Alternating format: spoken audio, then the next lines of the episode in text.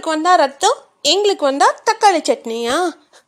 இது சும்மா நடைமுறையில் இருக்கிற ஒரு பஞ்ச் டைலாக் ஆனால் நிஜத்தில் இப்படி தான் நடக்குது அப்படின்னு நினைக்கும் போதே கொஞ்சம் பயமாக இருக்குது ஏன் அப்படின்னு பார்த்தீங்கன்னா தங்களுக்கு வந்தால் மட்டும்தான் வலி வேதனை கஷ்டங்கள் எக்ஸட்ரா பட் இதே மற்றவங்களுக்கு வந்து அதை வந்து பார்த்து என்ஜாய் பண்ணுற மக்கள் நடுவில் தான் நம்ம வாழறோம் அப்படின்னு நினைக்கும் போதே கொஞ்சம் பயமாகவும் பீதியாகவும் தான் இருக்குது ஏன் அப்படின்னு பார்த்தீங்கன்னா ஒவ்வொரு சந்தர்ப்பத்திலையும் ஏதோ ஒரு சில பல காரணங்களுக்காக யாரோ ஒருத்தரை யாரோ ஒருத்தர் காயப்படுத்திக்கிட்டே இருக்காங்க.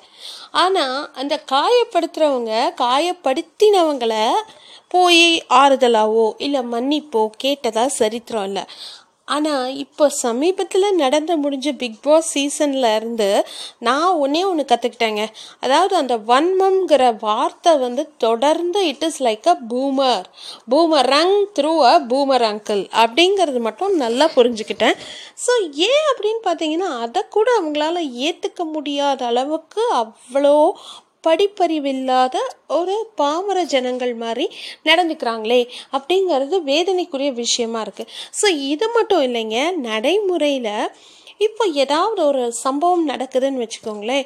இப்போ டேக் இட் ஃபார் எக்ஸாம்பிள் ஒருத்தருக்கு வந்து எக்ஸ் அப்படிங்கிறவருக்கு வந்து ஒரு ஆக்சிடெண்ட் ஆயிடுச்சுன்னா அவருக்கு மட்டும் வலி வேதனை அப்படின்னு ஃபீல் பண்ணுற தருணங்கள் நிறைய இருக்கும்.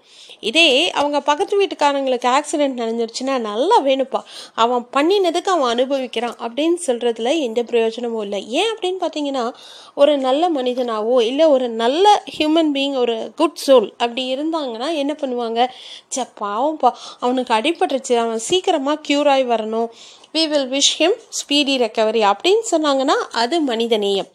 ஸோ அதுதான் நான் சொன்னேன். உங்களுக்கு வந்தால் ரத்தம் அடுத்தவங்களுக்கு வந்தால் தக்காளி சட்னியா? அப்படின்னு சொல்லி நான் முடிச்சுக்கிறேன். தேங்க்யூ